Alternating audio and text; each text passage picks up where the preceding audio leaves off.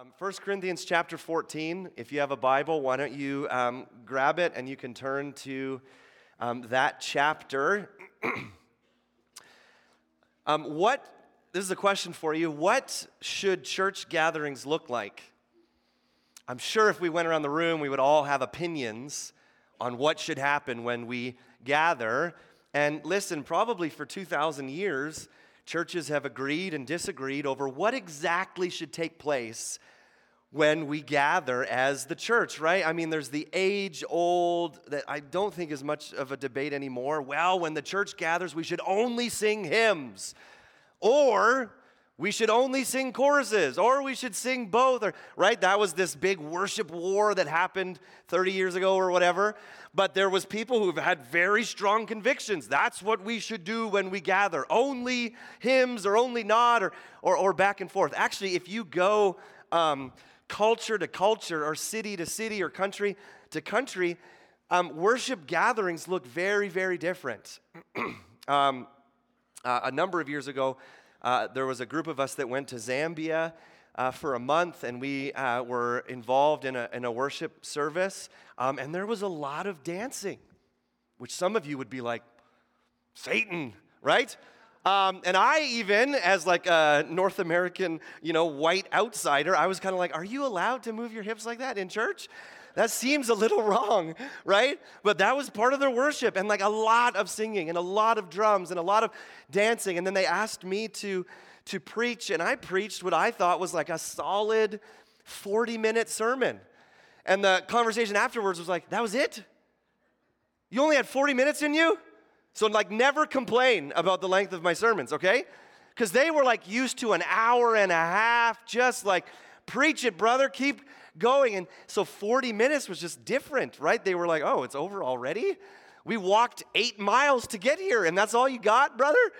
Right? Um, years ago, my, uh, one of my mentors, and uh, he's a friend as well, he went to New York to go and check out Tim Keller's church in Manhattan. And he went and he said, Do you know, uh, as someone from BC, and we do church this way, he says, Do you know the word I would use to describe Tim Keller's church service? Boring. He said they played classical music for their worship time. And he's like, but in Manhattan, very well to do, you know, high class, educated people, that's what they enjoyed.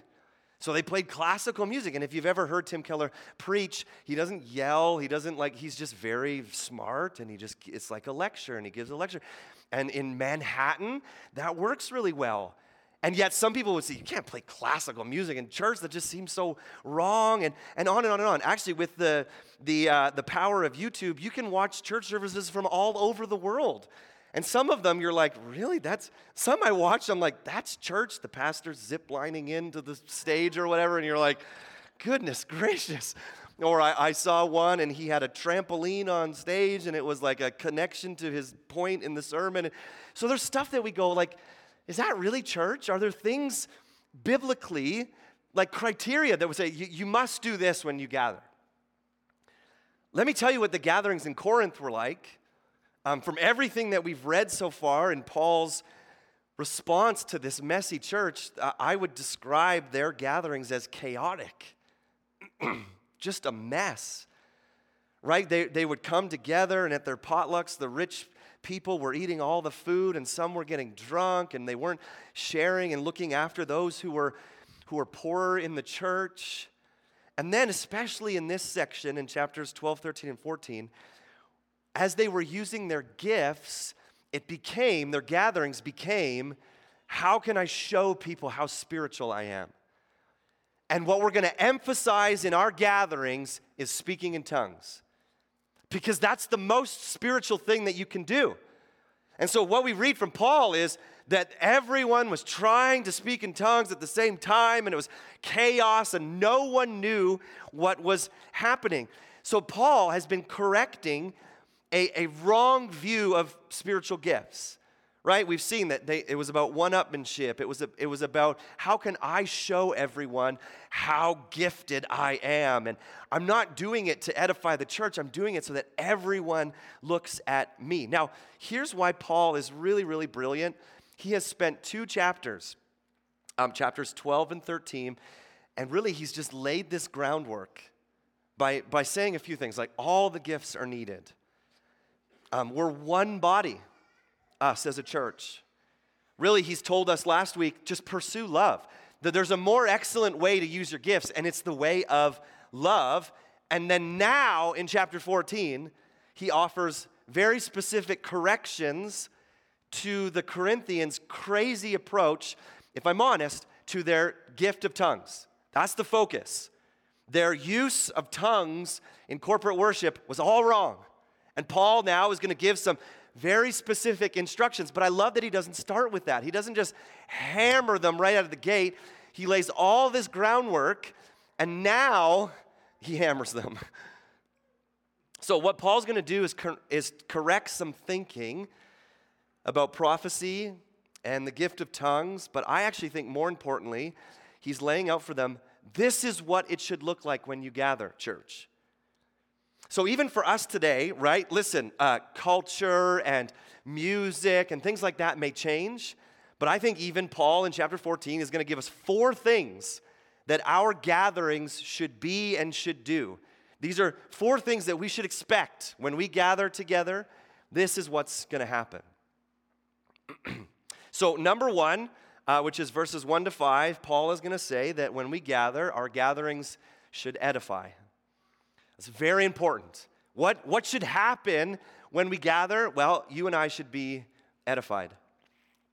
Verse 1, Paul says this Pursue love and earnestly desire the spiritual gifts especially that you may prophesy. Now, here's the overall focus, right, of this entire chapter, of all the discussion on the use of the gifts. Pursue love. That is what is most important.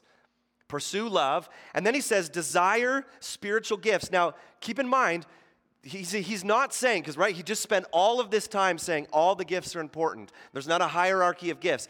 So when he says desire spiritual gifts, what's the context? of chapters 12, 13, and 14. When we gather, when the church gathers, you should desire to use your spiritual gifts. And then he says, especially prophecy, which we'll get to in a minute, why that's important. Because remember, some could have responded, as Paul has been teaching, okay, well, Paul, there's just too much wrong with spiritual gifts. We're just not going to use them at all. Right? We've seen They've already done that, right? When Paul earlier had written to them uh, in chapter um, 5, he said, right, I, I wrote to you earlier that don't associate with the sexually immoral. And the church had just said, well, that means everybody. Don't talk to anybody in the world. And Paul said, no, you are overcorrecting. What he meant was, right, a brother or a sister who claims to follow Jesus and they live a sexually immoral life, don't associate with them. So you can see that the church might have responded like that. Paul's giving all of these uh, cautions around spiritual gifts, and it's like the, the, Corinth, the Corinthians could have said, Well, fine, we just won't use our gifts then. And Paul says, No, when you gather, desire the gifts, use them. Verse 2 For one who speaks in a tongue speaks not to men, but to God, for no one understands him, but he utters mysteries in the Spirit. On the other hand, the one who prophesies speaks to people for their upbuilding and encouragement and consolation. The one who speaks in a tongue builds up himself, but the one who prophesies builds up the church. So, couple of thoughts that we have to just kind of, uh, I'll repeat and remind us about what, what exactly is speaking in tongues and what is prophecy. There's an aspect of speaking in tongues, tongues that Paul seems to suggest here that there, it's a, uh, a private prayer and worship time. There seems to be an aspect of the gift of tongues that when the individual is speaking in a language they do not understand, they are speaking to God, they're not speaking to anyone else. Paul talks about, you know, they're uttering mysteries in the spirit, meaning they don't understand what they're saying because they don't speak the language that they're using. But what does it do? We're told that it actually builds up the individual right? It, it, edifies them, it edifies their spirit. It, the spirit's built up even though they don't know what is being said. There's an aspect of this gift that is for self edification. I had a conversation with someone this week um, that uh, has the gift of tongues, and for them, primarily, it is a private thing that they pray uh, to God and they worship God in a language they don't understand. And I asked them, Does it edify your soul? And they said, Oh, yeah. Like, you know, I don't even understand how. But the Spirit edifies me. And then I asked, Well, are you in full control? Oh, yes, of course. It's not ecstatic muttering and things you know. It's not just stringing random syllables together and out of control. They are in control, and yet it's a gift that the Spirit's given them, and it edifies their own soul.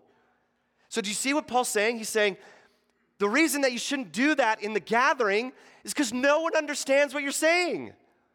So, you may be edified, but no one else is. So then he says, prophecy, on the other hand, speaks to people and it builds them up and it encourages them and it consoles them. So, again, uh, just a word about prophecy. We have, I think, seen the abuse of the prophetic gift. And I think lots of people then just kind of shy away and they go, well, if that's what it is, I don't want anything to do with it. So, listen, there are no capital P prophets. There is no one today living that can stand up and say, I am a prophet of God, thus saith the Lord. That doesn't exist anymore. Because scripture tells us, Hebrews 1, long ago and many times and in many ways, God spoke to us through the prophets. But now, in these last days, He's spoken to us through His Son. Jesus was the last prophet, He fulfilled that role. So we don't need people who say, I prophesy that Trump will win the election. That's not a thing anymore. So the gift of prophecy is when the Holy Spirit prompts you to go to someone and give them a word of encouragement, like it says right here, or something to upbuild them, or encourage them, or console them. And I gave examples before of how that happens when all of a sudden you're like, why is this individual on my brain? And why do I feel like I have to go and encourage them in their walk with Jesus? I think that's because you've been given a, a word to share with them. So notice what Paul's saying. He's saying, when the church gathers, what is the purpose? The first big purpose is our gatherings should edify each other. Speaking in tongues doesn't edify anyone but the individual. Now, we will read verse 5 in a minute because there's a caveat to that. So he's not, he's not bashing the gift of tongues, but he's saying when you gather, do you know what edifies way more? The gift of prophecy. When you share words of encouragement and upbuilding and consolation with each other. I think there's an aspect of uh, the, the, prophetic that's in the preaching of the word. We'll get to that in, in, a, in a little bit. But Paul says focus on that because that edifies the body. Verse 5, he says, Now I want you all to speak in tongues, but even more to prophesy. The one who prophesies is greater than the one who speaks in tongues, unless someone interprets, so that the church, there's the word, may be built up, may be edified. That's the goal when we gather. We want to be edified. Now, when Paul says in verse 5, I want you all to speak in tongues, uh, Paul earlier said, Does everybody speak in tongues? No. So, what does he mean? The hard part is, is that that Greek word, uh, that phrase, I want you, uh, that one Greek phrase can actually mean four different things in the Greek language. It can either mean, I want you to speak in tongues. It can mean, I would like you to speak in tongues. It can mean, I am willing that you speak in tongues. And it can mean, I'm happy for you when you speak in tongues. So, like, confused? Yeah, totally. Greek is a terrible language, right? It's like that one phrase can mean all sorts of different things. So, you have to weigh verse 5 with what Paul's already said. Paul already said, no, not everybody speaks in tongues. So, what I think he's saying is when you gather, sure, speak in tongues, that's fine. But it would be a lot better if you prophesied because prophecy brings understanding and strengthening to the church. Now, if there's someone who can interpret, and right, we talked about this, if someone stood up and doesn't know Mandarin and began to, to speak in Mandarin, and then someone on the other side of the church goes, wait a second, I don't know Mandarin either, but for some reason I can translate that. Paul says, if that kind of stuff happens, praise God. But don't let speaking in tongues be the focus. Because by and large, speaking in tongues does not edify the church. And the focus when we gather is that we would be edified. We want to grow. We want to be built up. We want to be consoled and encouraged. So Paul's Paul's already correcting them a little bit. You're focusing on the wrong thing. And it's like the thinking would be, but speaking in tongues is so spiritual. And it's showing everyone how spiritual we are. And Paul says, but it's accomplishing nothing. We want to be edified. so that's a thing to think about as we keep moving forward. When we gather together, like when you get ready on a Sunday morning to come to church, is your thought, I'm coming and I, am ready to be edified. Right? I don't, I'm not here to be entertained.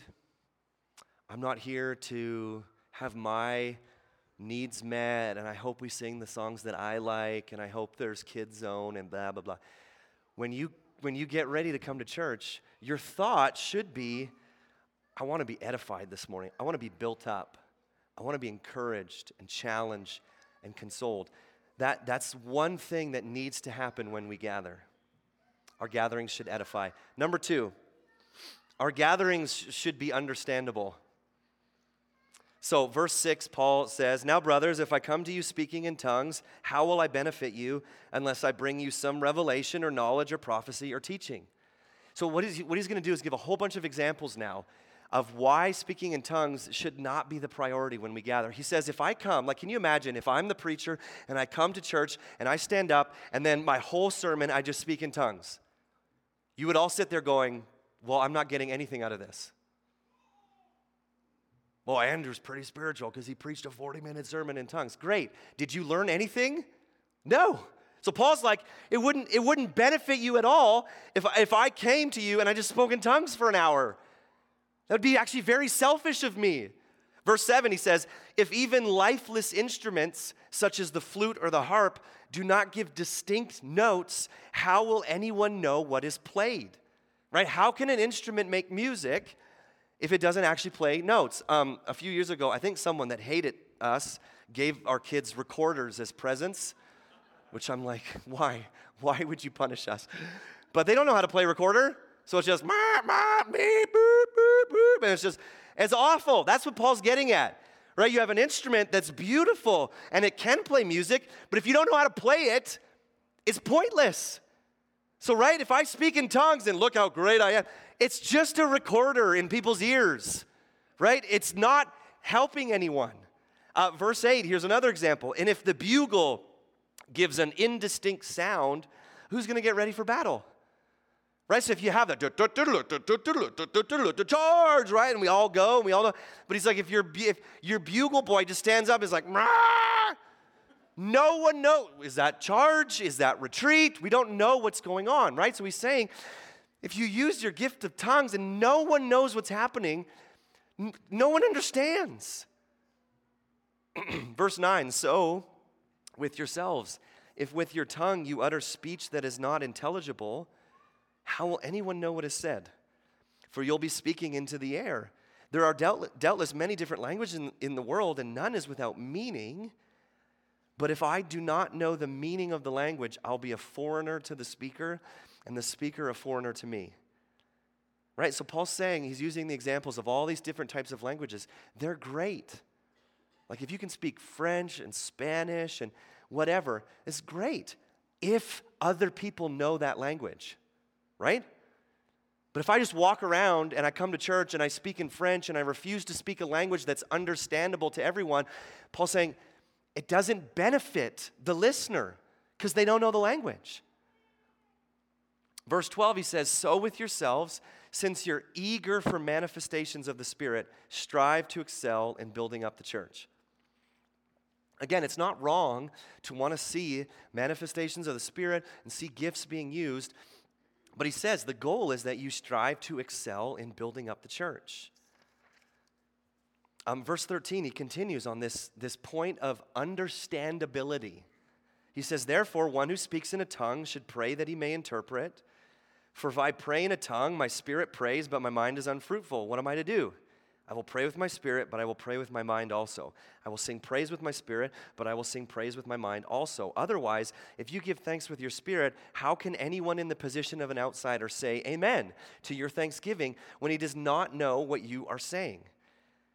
For you may be giving thanks well enough, but the other person is not being built up. So, do you see what Paul's saying? He's saying there's this aspect of speaking in tongues, like I said earlier, when you are praying and praising the Lord and your spirit is being edified and your mind doesn't understand the words you're saying. He's saying, Great. If you want to if you want to do that, you're praying in a tongue, your spirit is praying, your mind is not understanding what you're praying. So he says, What am I to do then? Well, in the gatherings, then, Paul says, I'm going to pray with my spirit and pray with my mind, meaning I'm just going to pray. I'm not going to pray in tongues. And I'm going to sing praise with my spirit and with my mind. So, do you see what Paul's saying? Paul's saying that the gift of tongues, hey, praise God.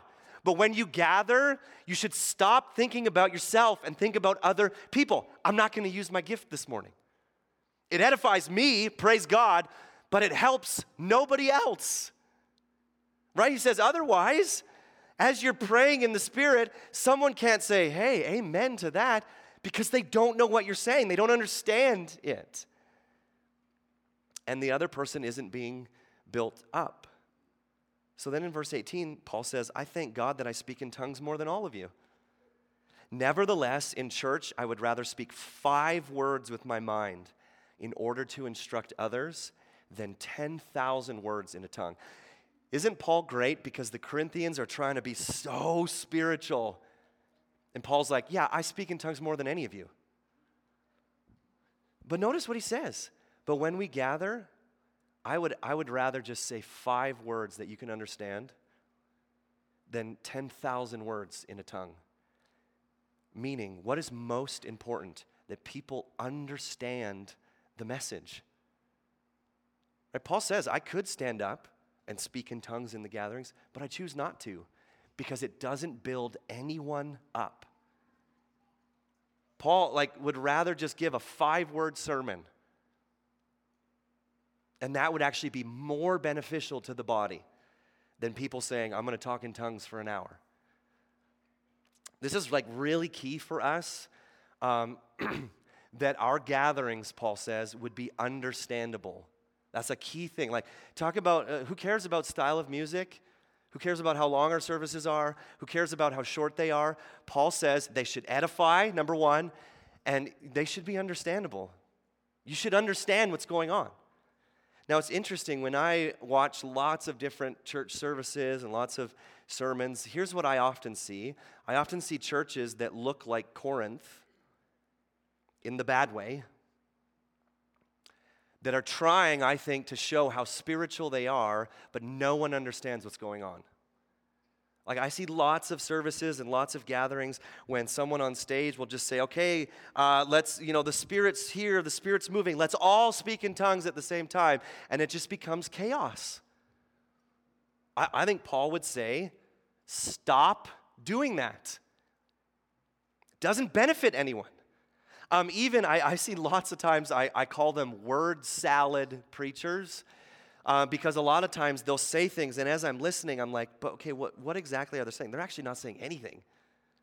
They just sound very, and they use sentences. There's one guy in particular that he uses these kind of long, eloquent sentences that sound very wise, and then he kind of pauses to, to wait for the reaction from the, the congregation. And you hear people in the congregation go, Whoa, whoa, that was deep.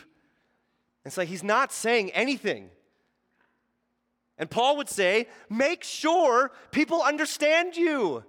What is the point if you gather and everyone goes, man, I didn't understand that. That was just wisdom beyond me. You might as well not have come to church. You weren't edified if you don't understand what's going on. So, Paul, he's putting tongues in its proper place. Notice that it's pretty low on the list, right? It edifies you as the tongue speaker, great but it edifies no one else unless someone interprets. So he's like, so keep your mouth shut. Use words that people can understand.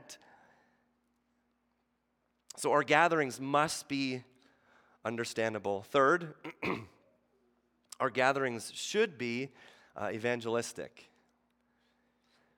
So, verse 20, Paul says, Brothers, do not be children in your thinking, be infants in evil, but in your thinking be mature. So the, the Corinthians were thinking very childishly, childishly uh, about gifts, about tongues. Well, that makes me the most spiritual, and everyone's going to look at me, and I'm the center of attention. That's a very childish attitude. So, so Paul says, listen, be children when it comes to evil. Like, be innocent. Don't pursue evil. Be, be childish that way. But when it comes to your thinking about the gatherings and about gifts, don't be ch- children in that way. Don't be uh, uh, obsessed with being the center of attention and vain and calling attention to yourself.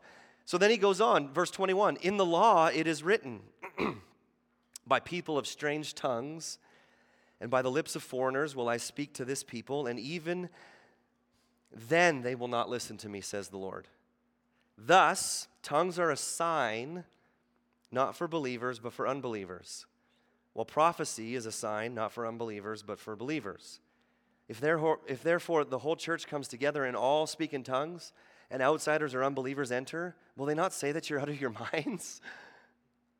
But if all prophesy, and an unbeliever or an outsider enters, he's convicted by all. He's called to account by all. The secrets of his heart are disclosed. And so, falling on his face, he will worship God and declare that God is really among you. Paul's giving an argument about the gift of tongues and the gift of prophecy from the perspective of unbelievers. And what he does when he says that in the law it is written, he quotes Isaiah 28, verses 11 and 12. And basically, what was happening is Israel refused to hear what God was saying through the prophets. So the prophets stood up and they gave intelligible language that all the people understood to repent, to stop sinning, to turn back to God, and they refused to listen. So then God sent Assyria, speakers of a foreign language, as a sign of judgment. You're not going to listen when the prophets speak in a language you don't understand. Well, now Assyria is going to come. You won't understand their language, and they're going to wipe you out. It's a, it was a sign of judgment. So, what Paul's doing is he's comparing that example and saying tongues are a sign for unbelievers. Now, when we hear the word sign, we automatically think sign in a good way.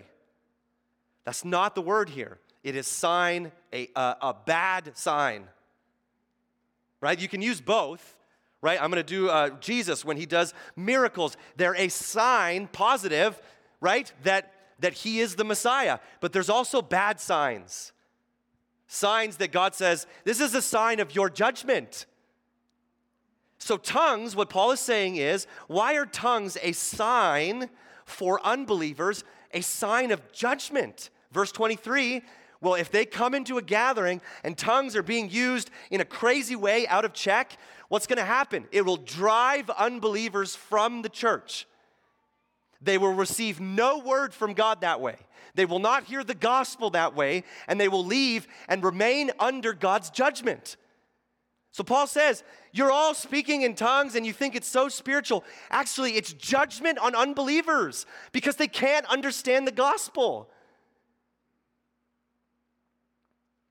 However, prophecy can be beneficial, though, to unbelievers. Prophecy is a sign for believers, a positive sign. Prophecy is meant to be for believers, right? Where we encourage one another and we console one another and we give words from God to people. Great. But there's actually an evangelistic effect of prophecy because people will come and it says they will hear the words of God, they will hear the gospel, they will hear things spoken to them, and they will fall on their face and worship God. So when we gather, there should be an aspect of our gatherings where um, we should expect lost people to be saved. Now, listen, I know you can go way too far, right? And many of us lived and grew up through the seeker sensitive movement, which I think is too far Let's just water down the gospel and let's make it entertaining. Uh, no, no, of course not. Right? We want to be edified, we want to be understandable. But the gospel should be presented every Sunday. Right? The gospel is not the ABCs of Christianity, it's the A through Z, it's all of it. And it should be presented in a way that is evangelistic so that when a lost person comes in the doors, they hear from God, they're convicted, and they fall on their face and become believers. um, I'll give you an example of when this happened in our church. Um, like I said earlier, I think there's an aspect of preaching that is prophetic. I don't think prophecy is only preaching. but years ago, I was preaching a sermon and, and sharing the gospel and what it means, and I used an example that was not in my notes of, hey, say that you were the type of person that said a prayer at VBS and it's been 40 years and you've wandered away from Jesus, and then God calls you back. And in the congregation that morning, there was someone who that was their exact story. They had said a prayer at VBS, they had wandered away for literally 40 years. And then God called them back. That's an example of what Paul's saying. Right now, if I had got up and said, I'm to just speak in tongues for the next 30 minutes, that would have benefited no one. That, that unbeliever would have said, This place is crazy, and I'm to leave. And then they, they would remain under God's judgment. So Paul's saying, like, focus on prophecy and speaking the word of God because lost people are to get saved. Praise the Lord. So our, our gatherings should be evangelistic. I mean, we pray, I pray every Sunday, every Sunday. Lord, would you bring lost people here? And even this morning, please, Jesus, save them. And we should expect that. All right, lastly, we're going to finish the whole chapter, okay? So stay with me. Fourth, right, our, our gatherings should edify, they should be understandable, they should be evangelistic, and lastly, they should be orderly. Verse 26, he says, What then, brothers? When you come together, each has a hymn, a lesson, a revelation, a tongue, or an interpretation. Let all things be done for building up. If you speak in a tongue, let there be only two, or at most three, and each in turn, and let someone interpret. But if there is no one to interpret, let each of them keep silent in church and speak to himself and to God. Let two or three prophets speak, and let the others weigh what is said. If a revelation is made to another sitting there, let the first be silent. For you can all prophesy one by one, so that all may learn and all be encouraged. And the spirits of prophets are subject to prophets. For God is not a God of confusion, but of peace. So notice that there's, there's order and their structure to the church gatherings, even in the early church. Man, I've heard so many times, I've had conversations with people so many times that they're like, the, the North American church is too structured and we plan out our services too much and there's too much order and we should just be like the early church where they were just all spirit led. Do you see what Paul's saying? You each stand up, one at a time. And if you don't have an interpreter, sit down and don't speak in tongues. And you prophesy one at a time. And then you give time. Like there's there is so much structure and order in the New Testament gatherings. I love that it, there's this expectation that you come to church to offer something, not to be a consumer. Isn't that great?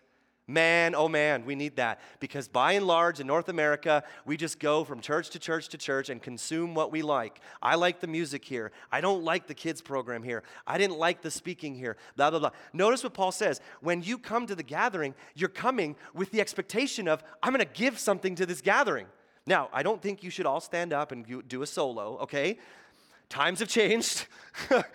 I have a song that I'd like to sing for everyone. Well, but right, there's like, I'm to bring a lesson. I'm to bring a, an encouragement for someone. I'm to bring a, a, an interpretation. He said, like, there, there's this expectation that you come to church to do what? To serve. And then it's, it's orderly, isn't it? I love that. Like, if people are to speak in tongues, three people at the most, and not all at the same time, one at a time. And if someone who has the gift of tongues says, I feel like I need to stand up and share this tongue, if there's not an interpreter, have self control and just sit down. Don't use your gift that, that morning then, because you're not going to edify the church. And then people who say, I think I have a word from God, which, listen, in the early church was very, very important because they didn't have the Bible. Right? And so people would come and say, I think I have a word from God, and, and we're going to share it with people. And then what happens? The church sat around, and the leaders of the church said, okay, we need to weigh out does this line up with the apostles' teaching? Is this, is, is, did that guy just get up and say he had a prophetic word that Jesus isn't God? Yeah, that's, you need to stop. That's not from God, right? And so there was order and there was a weighing out of what was said. Continuing on, second half of verse 33. As in all the churches of the saints, the women should keep silent in the churches. Just wait. I, f- I felt everyone just tense up. For they are not permitted to speak, but should be in submission, as the law also says. If there's anything they desire to learn, let them ask their husbands at home, for it is shameful for a woman to speak in church. What is the context of this chapter, of this specific section? Paul can't say, cross the board, as soon as a woman comes into the gathering, they're not allowed to say anything. Because in chapter 11, Paul said that women could pray and prophesy in the gathering. So is he changing his mind now? No, what's, what's taking place here? What's the context? People are standing up and giving a word of prophecy, and then the leaders of the church are judging what is said. So Paul says, when that's going on, women, you don't need to pipe up and give your opinion because the leaders of the church will handle it. Again, think back to chapter 11. God has designed structure and order between men and women in the home and in the church for our flourishing. And so the leaders of the church, the elders, would sit and go, okay, what does this word mean? We need to weigh out what it says. And Paul says, in that moment, we don't need every woman saying, I think I know, I think I know. No, they can just, they can just remain quiet during this time. Pray, prophesy in church? Yes, absolutely. But when it, when it comes to judging the theology of what's presented and the, the direction of the church, well, we should let the leaders of the church do that. then Paul finishes this way. He says, Or was it from you, verse 36, that the word of God came? Or are you the only ones it's reached? If anyone thinks he is a prophet or spiritual, he should acknowledge that the things I'm writing to you are a command of the Lord. If anyone does not recognize, this, he is not recognized. So, my brothers, earnestly desire to prophesy. Do not forbid speaking in tongues but all things should be done decently and in order. So Paul ends by saying, uh, he's showing his authority as he writes these things. Right? He's saying, is okay, is it the word of God that came to you, Corinthians? He's like, no, it came to me because I'm an apostle. Right? He says, what I'm writing you is, is not just my thoughts. He says, it's a command of the Lord. And if you don't recognize it, then you're not recognized. So Paul's saying again, like the, the instructions that he's giving eh, they're from God. So the church should then obey them. And I love that he wraps up the whole section. He says, you, should, you guys should desire to prophesy, meaning you should be so walking with the Spirit that when the Spirit nudges you to share something with someone else, you should desire that. You should just, like, I've, I've tried to start actually listening to the Holy Spirit more because there's lots of times when you kind of get this nudge where you're like, I feel like I need to go talk to that person and encouragement, and encourage them, and then my flesh goes, That's weird. Don't do that. That's awkward. And I think, like Paul's saying, like you should desire to walk with the Spirit that when you hear this kind of prompting to go and share and encourage with someone, do it. And then he says, don't forbid speaking in tongues. Again, there's this balance, right? Paul says, as far as when we gather, where's speaking in tongues on the list? Like it's down here, but don't forbid it. But then overall, he says, everything should be done decently and in order. Again, I think we need to hear this because I've had lots of conversations with people who, who have said, like, man, if we plan our services and if you uh, plan a, a sermon, then you're not relying on the Spirit. You're not being Spirit led, which, according to Paul, is just trash. That's not true. Like, I remember having a conversation a few years ago with a few pastors, and it was kind of like, well, what does your week look like? And I told them I spend probably 15 to 20 hours every week researching, praying, and writing a sermon. And these two pastors said, What? You spend half of your week just writing a sermon? And then one said, I just kind of put something together on Saturday night and let the Spirit lead.